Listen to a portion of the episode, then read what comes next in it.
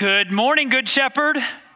I am Talbot Davis. I'm the pastor here, and a lot of you are connecting with us in the room that's in our campus in Charlotte, North Carolina, and others of you are live streaming. And however you're engaging, I'm glad to engage back with you. And this is the fifth week of this series called Room for Improvement, a series in which we've looked at different areas of our lives that actually could stand for an upgrade. And we've talked about improving your prayer and in improving your attitude, which you all know that was only for other people. None of you needed to improve your attitude. And we talked about improving your finances and your surroundings.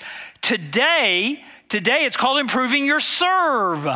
And I know a lot of you who know that I grew up playing tennis, you're wanting me to give you a lesson on how to improve your serve, but I'm not going to do that. Uh, instead, I thought that this message would come from the Bible, like the messages here do. And if you have your Bible with you, I want to invite you to locate in the New Testament the letter of Second Corinthians, chapter 12, starting in verse 7 and following. Second Corinthians chapter 12. Maybe your Bible looks like this, or maybe it's on your phone. That doesn't, that doesn't matter. We just invite you to locate it? We'll be referring to it in a little bit. And some of you know what we believe about the Bible. Others of you, you haven't been here before. You don't know what this church believes about the Bible. And one of those things that we believe, we know that this is not a book and it is a library. And the, the, the, what we call the book of Second Corinthians is actually a letter. It was written by Paul, pastor, missionary, author, to a church in the Greek city of Corinth, and the people who lived there are Corinthians. And the reason there's a Second Corinthians is because First Corinthians didn't work. And so Paul had to write them a second letter, really, to kind of take them by the shoulders and, and, and shake them into obedience. And, and it's really one of his most raw and, and honest letters of them all. And that's just kind of a fact. And, and, and we believe that understanding some of those backgrounds and the characters makes scriptures really come alive. It makes it so much more interesting. And that's vital because in leadership of this church, you may not, again, you may not believe this yet, but in leadership here, we believe that there's no other library like this one. God put his truth into its words, he put his love onto its pages. We believe the Bible is inspired and eternal and true. And out of that conviction, as a community, we do something unusual with the Bible when we talk about it. We lift it up in the air. And some of you have been lifting yours up for like the last three minutes, and you're so ready. And others of you, I've never been in a church where they lifted the Bibles up. This is kind of odd. And you know what we say? It is. We admit it. It is, it is strange and different, but we've discovered that this makes us who we are. It's a moment of oddity that shapes our identity as a community, that we are a collection of people who do not have life figured out, but we know who does. And so we're glad to surrender to his authority. Amen. And before I say any more words about all of that, let's pray. So, God, thank you. The Holy Spirit inspired Paul to write the letter to the church at Corinth, and that even if it wasn't written to us, it was protected and preserved for us. And I pray that same Holy Spirit now, as I talk about improving your serve, would fill me from the bottom of my feet to the top of my head with everything that's good and right and joyful about who you are. Because I am powerless without you. Because of you, I'm never helpless. In your name, amen.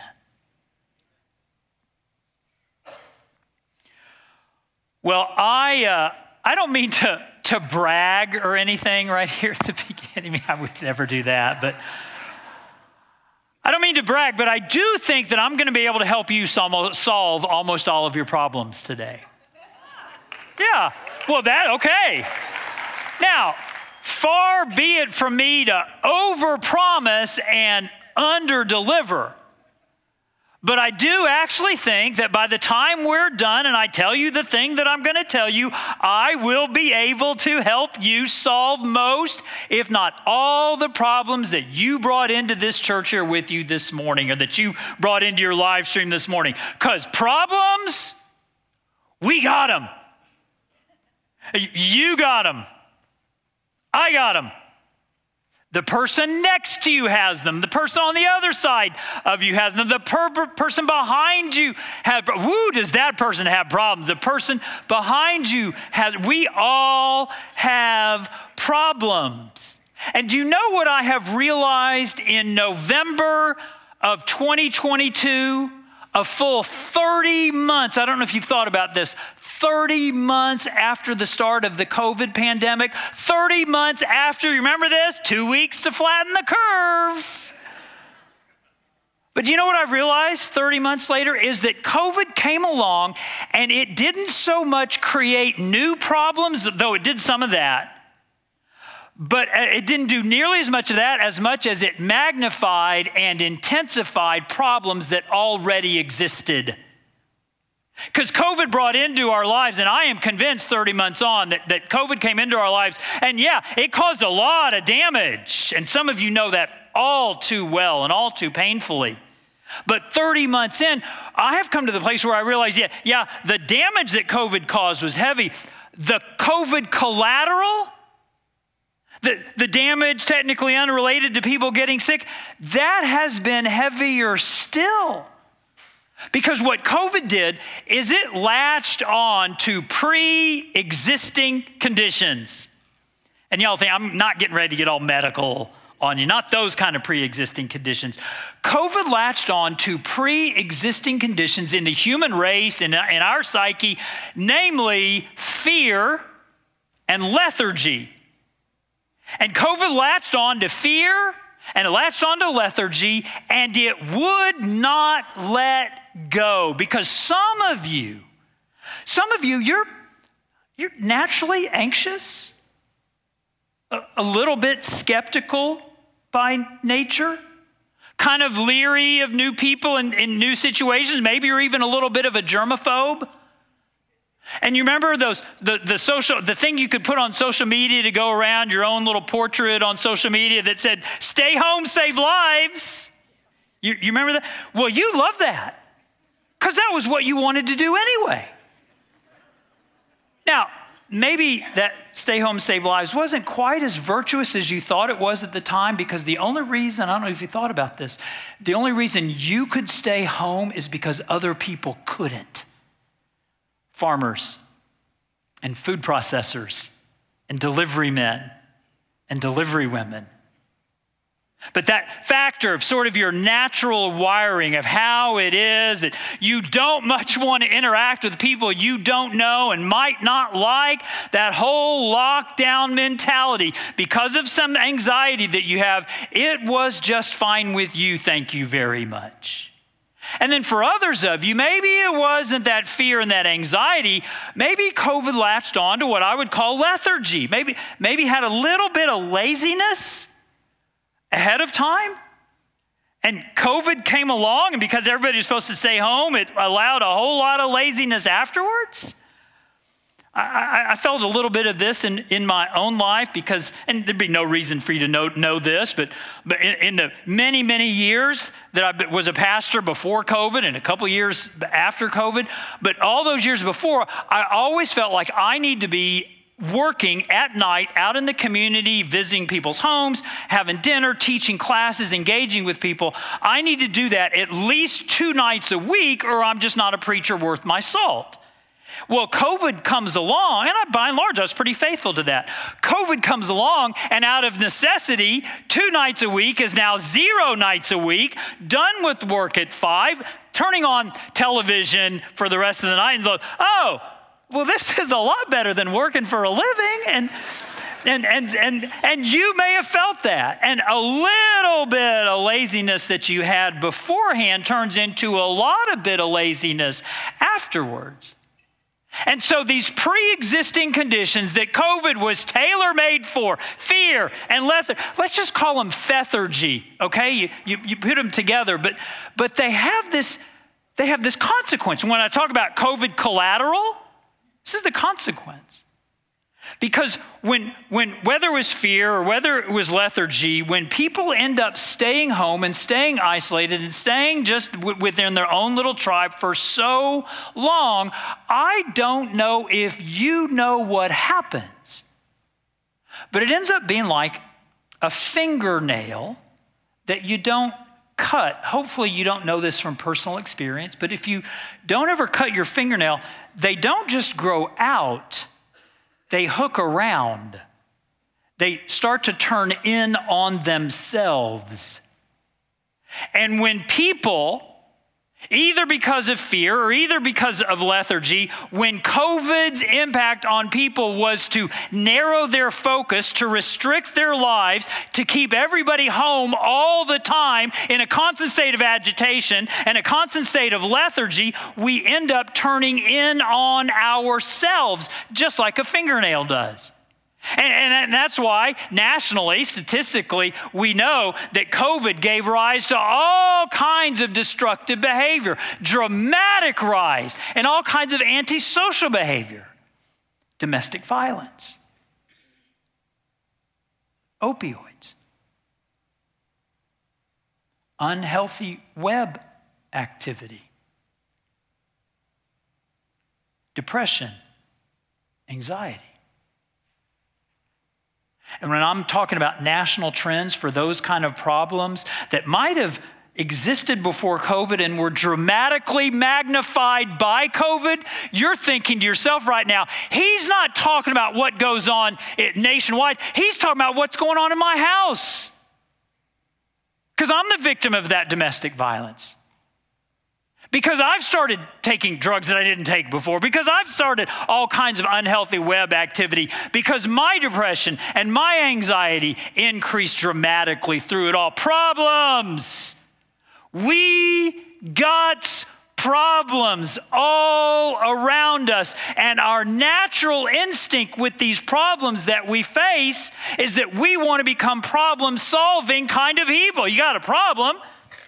We got to devote all kinds of time and all kinds of energy to solving that problem and up against that natural instinct, up against that desire that we have to, to fix our problem by devoting all kinds of energy to problem solving, up against that, we bump into Second Corinthians chapter 12. Now, as I mentioned earlier, Second Corinthians is the Hello, not the first letter, the second letter we have that Paul wrote to this church in the city of ancient Greek city of Corinth.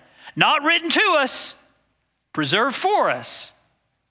And in that letter, Paul uh, uh, is at his most confessional, his rawest, uh, in some ways, even his most offensive on occasions. But early on in chapter 12 of Second Corinthians, Paul gives the most humble brag ever. He says to the Corinthians, Hey, y'all, I'm the only person in the history of the world, like nobody before, probably nobody ever. I got a sneak preview of heaven and I live to tell about it. And, and, and then, after letting them know, oh, by the way, you know, God, God thinks I'm special enough, He let me see what heaven looks like. He brings it back down to earth in chapter 12 and verse 7. Look, look what it says in the last part of verse 7. Therefore, in order to keep me from becoming conceited, because I just gave this humble brag about going to heaven, I was given a thorn in my flesh, a messenger of Satan to torment me. Verse 8.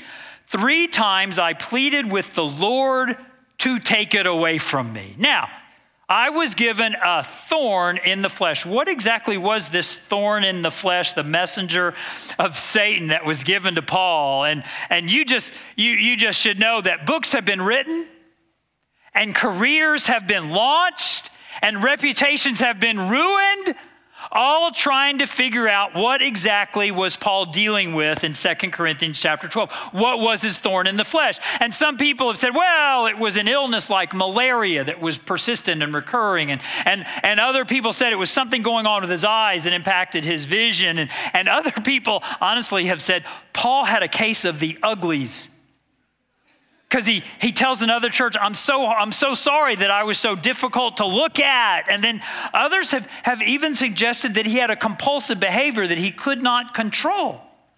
And, and, like I said, careers have been launched and books have been written. What, what was this thorn in the flesh? Well, we don't know for sure.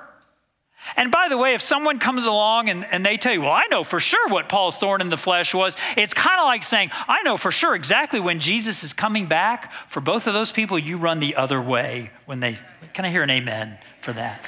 So, so we don't know what it was. All we know that it was a great plague for Paul.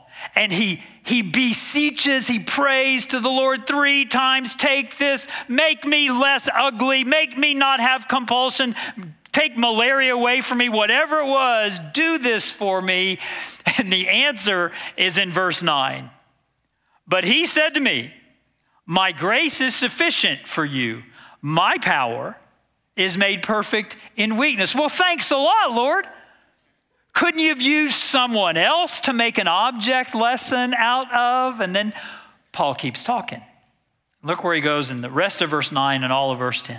Therefore, I will boast all the more gladly about my weaknesses, so that Christ's power may rest on me. And that is why, for Christ's sake, I delight in weaknesses, in insults in hardships, in persecutions, in difficulty. Why? For when I am weak, then I am strong.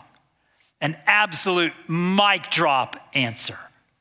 I mean, upside down and inside out, and totally reflective of Jesus and how Jesus was. Because when Paul says, When I am weak, then I am strong, just think of Jesus on the cross. When I am weak, when I'm dying, then I am redeeming. What looks like defeat is actually eternal victory. So, this is so good. It is so brilliant what Paul says that when he gets to the end of verse 10 and he's dropped his mic, when I'm weak, then I'm strong, we stop reading. We're like, it can't get any better than that. He doesn't get his prayers answered. He doesn't get his thorn in the flesh taken away, but we get some real gold about when he's weak, then he's strong, and we stop reading. But Paul doesn't stop writing. And, and instead of stopping when we want him to stop because it was just so good, Paul keeps writing his letter to the Corinthians. And just a little bit over, a few words later in chapter, what we have is chapter 13 and verse 4. Look at what Paul says, chapter 13, verse 4. Likewise, we are weak in him, and yet by God's power we will live with him. Why? To serve you. Oh my gosh. I've, I've, been dwelling on my problems, Paul says. I've been dwelling on my thorn in the flesh, Paul says. I've been dwelling on my compulsion, my lethargy, my uglies, whatever it is. And yet now I realize that God allows me to live in Him so that I can, in fact, serve you all in the Corinthian church. Paul is getting to this glorious place where he realizes that the best way to fix his own problems is to help someone else fix theirs. And we get to that realization that Paul doesn't stop when we want him to stop. And he instead completes his thought by, by understanding the key to his own healing, because he's got something inside he needs healing. The key to his healing is serving and helping the Corinthian church. And y'all remember how I told you at the very beginning, I'm going to, not bragging, I'm going to help you solve your problems? Well, here it is. Here, here's what we get from Paul in the inspired scripture it's this if you want to heal what's inside you, you have to serve who is beyond you. If you want to heal your lethargy, your anxiety, your compulsions, your toxic relationship, if you want to heal what's going on inside, you have to serve who is beyond. We devote so much time to problem solving, and God calls out to us the best way to be about problem solving is to get in the business of people serving. And I love it when it breaks through. I love to see it in action. Wasn't too long ago that I was having a conversation with a, a woman in this church about joining our board. The board of directors of Good Shepherd Church, no big deal. They're just the final decision making body of the whole church. And when we were talking about joining the board, she said the most interesting thing. She said, and we weren't even talking about this, she just brought it up. And, and, and she said, if Good Shepherd gives people so many opportunities to serve that if you're not serving, it's not the church's fault, it's your fault. I was like, dang, could, I'm going to use that in a sermon one day. And here it is. And and then I was like, could you bring some of that mojo to the board? And she has. And that's what we, what we want to do, and that's who we want to be. We want to give people of this church the opportunity to, to, to fix their own problems by helping other people fix theirs. Because the stakes are really high. You know, I, I, talked about fingernails growing and turning in on themselves and, and things that turn in on themselves, people who turn in on themselves ultimately turn on themselves. And that's why all this list of problems that I've been talking about that COVID magnified and intensified, it very much includes self destruction. And you may be one of those people. And it's a miracle you came to church this morning because self destruction is never far from your own thoughts. And God has ordained it and God has designed it that you can't believe I just said that. And God wanted you to hear it because He wants you involved in the kind of life where, yeah, I'm not going to turn in on myself because that means I'm going to turn on myself. And how about if I spend less time problem solving and more time people serving? Again, it wasn't, all that long ago, and there's a young couple starts coming to church nervous about covid. You know you can tell some couples are real some people nervous and some people are kind of chill it's okay. But this couple was on the on the nervous side of covid and they started coming they braved it and started coming to to live church. And and we were in a conversation with folks about well what what made you connect? You you you took the step and you came to live church. Why did you keep coming? And without being prompted, the, the mom and the couple, the wife and the couple, she said, it was the welcome in the children's area.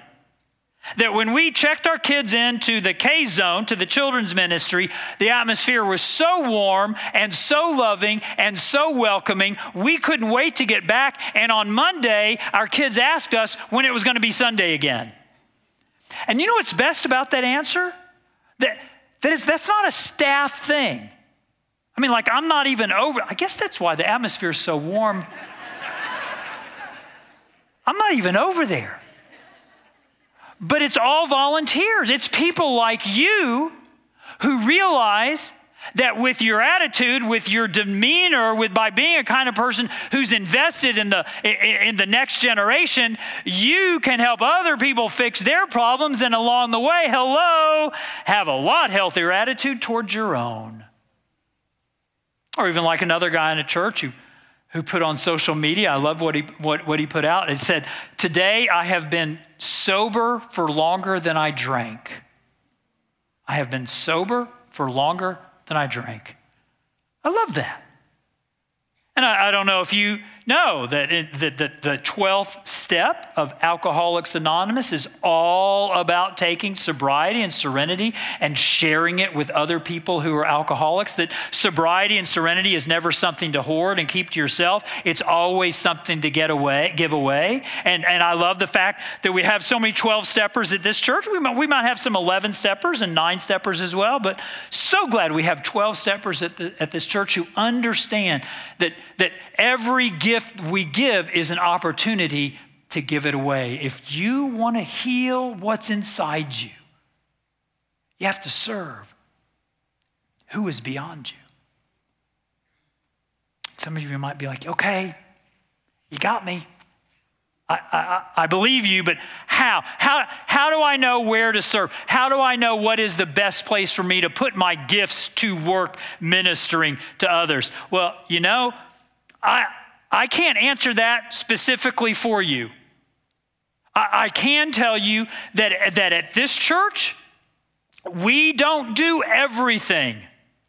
Like if you want, well, how can I serve at Good Shepherd? We're not going to give you a book full of 100 pages of serving opportunities because we realize when we give too many options, we're really not giving any at all. We don't do everything. We try to do a few of things and we try to do them well. And we try to give plenty of opportunities within those few things where, where you can heal what's inside you by serving who is beyond you. Like one of those areas might just be people who are on the, the deepest margins of our society. And Devin Tharp mentioned it earlier that the Room in the Inn ministry does start. Uh, at the end of this month and runs through the end of November. And, and, and so that might be God's call on your life that, that you, would, you would assist, you would help people fix their problems who probably have more problems than, than anybody else you know. And know this it is not glamorous.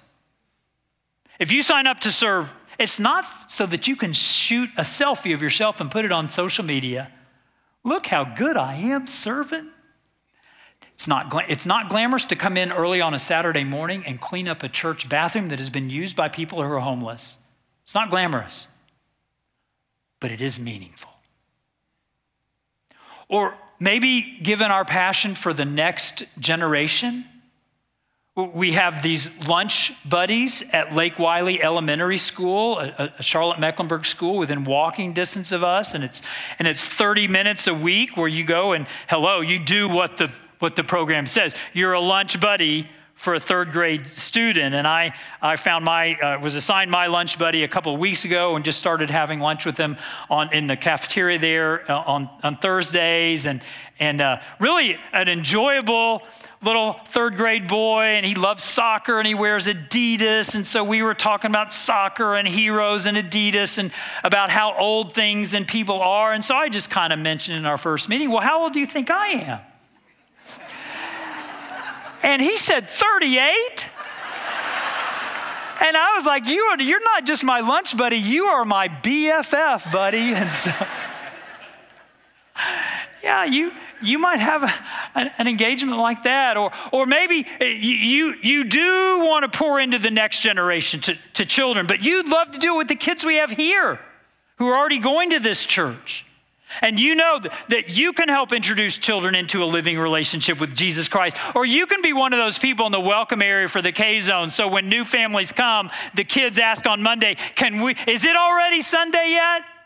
And, maybe, but maybe that's your calling. Again, we, we don't provide a million opportunities. We provide a good number of opportunities of deeply meaningful ministry with that awareness. The best way, hello, the best way for you to fix your problems is to help somebody else fix theirs.